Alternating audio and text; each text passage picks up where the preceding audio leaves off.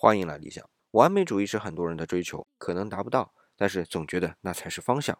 可是王老告诉你，方向错了。只要在当下的宇宙范围内，任何的演化，站在物种进化的角度，从 DNA 或 RNA 到今天高等动物，站在物质进化的角度，从基本粒子到分子，都是越来越不完美的过程。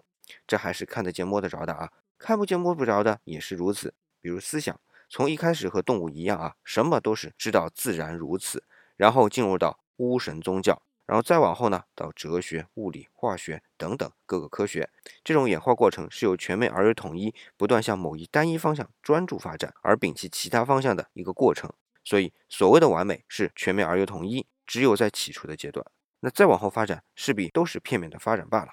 那王老给这样的一个现象找了一个词儿，叫残化。具体到人呢，比如说贝多芬，在单独的音乐方面是不断精进，而放弃了其他的能力，比如撩妹的能力。